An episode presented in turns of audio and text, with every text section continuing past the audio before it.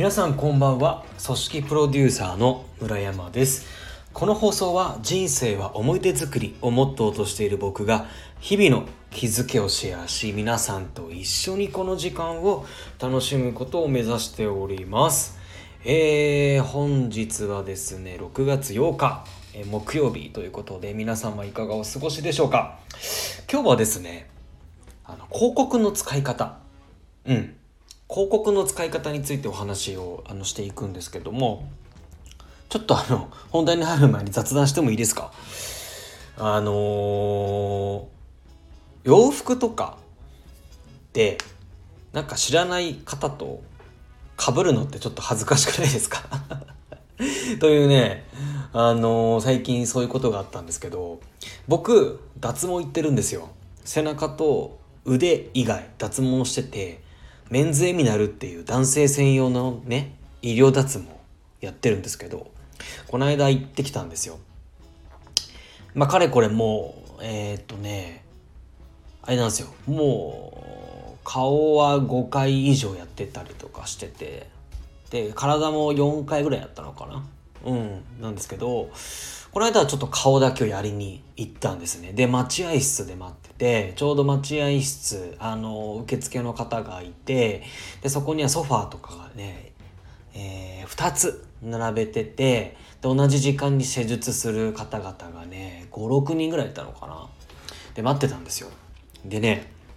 ちょうど僕じゃないですよ。待合室の他の方なんですけど、ちょうどうまい具合に、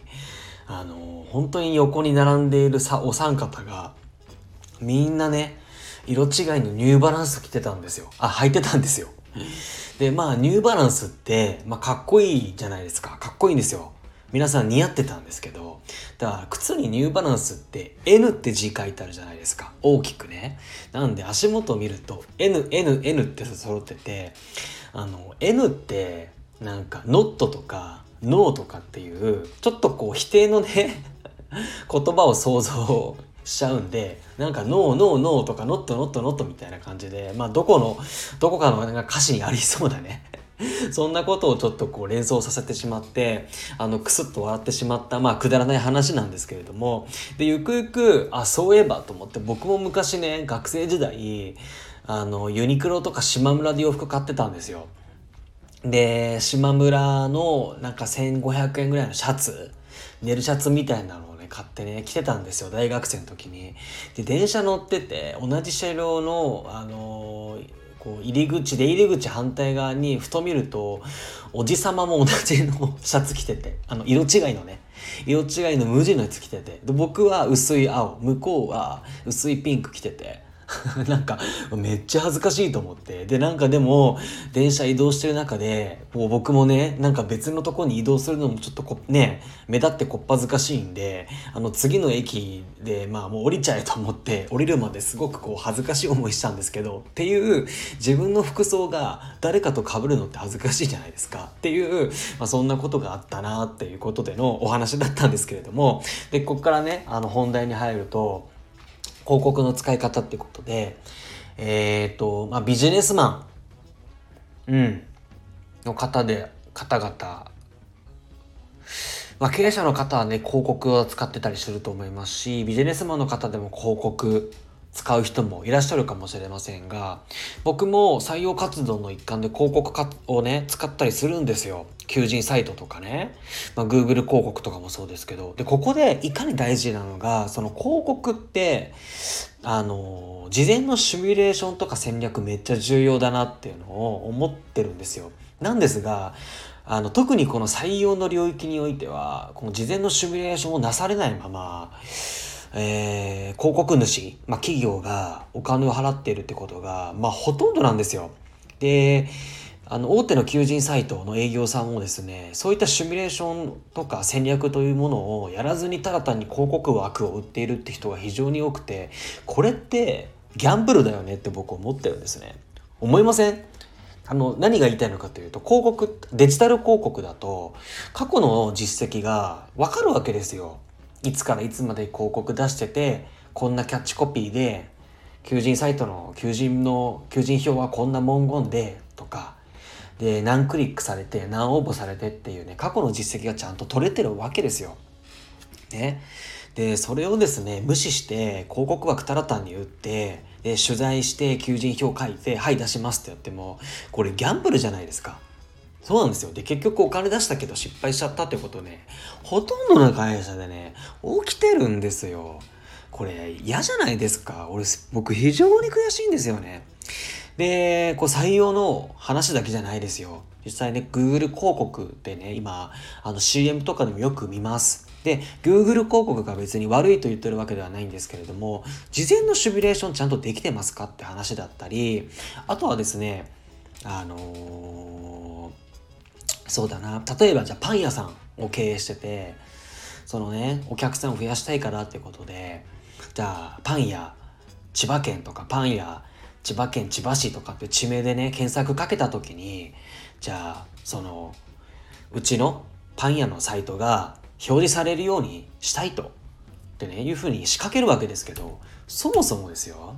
この千葉県千葉市でパン屋と調べてる方が果たしてどれぐらいいるのかっていうことだったりそうなんですよ。あと、千葉県千葉市パン屋って調べた人が本当にこれパン屋をさを行きたいニーズがあるのかどうかっていうところもねしっかり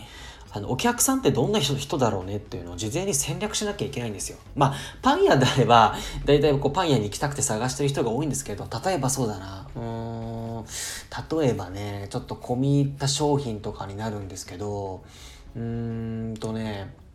まさしく僕はあの企業会社のね人事の支援というものを知ってるわけですよ。で、えっ、ー、と、まあ、千葉県人事とか人事支援とかって言って調べる方って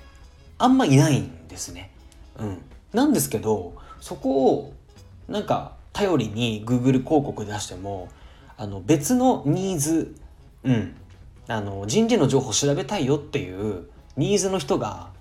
そういったことを千葉県に人事って調べるケースもありますし、うん。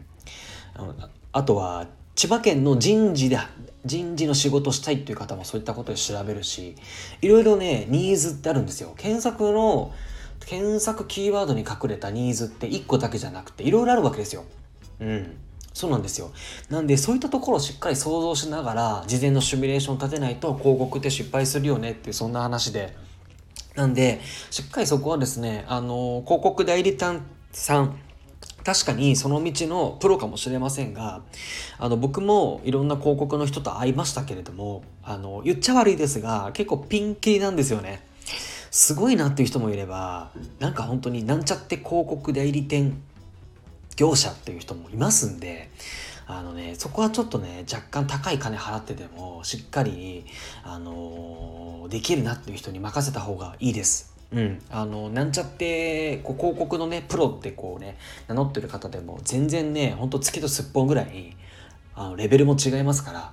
まあねあの別に広告代理店さんをディスるわけではないですけどちょっとうんなんか怪しいなって方々もいらっしゃるんでそこはねこの経営者の方々、あの広告主の方々、ぜひ、あのそこの見定めっていうものはしていった方がいいなと思います。で、その見定め、見定めどうすんのっていうことについてはですね、僕はしっかり事前のシミュレーションだったり、どんな戦略でこの広告を出すのかっていうのを向こうから提案してきてくれる、その提案のレベルが具体的であったり、格論であったりってそこまでできる方が僕は信用できるなというふうに思ってます。そういった見定めをしています。はい。じゃあですね、今日は、えー、広告の使い方についてお話をさせていただきました。最後までお付き合いいただきありがとうございます。皆さんのワークライフがより充実することを祈っております。えー、ではまた。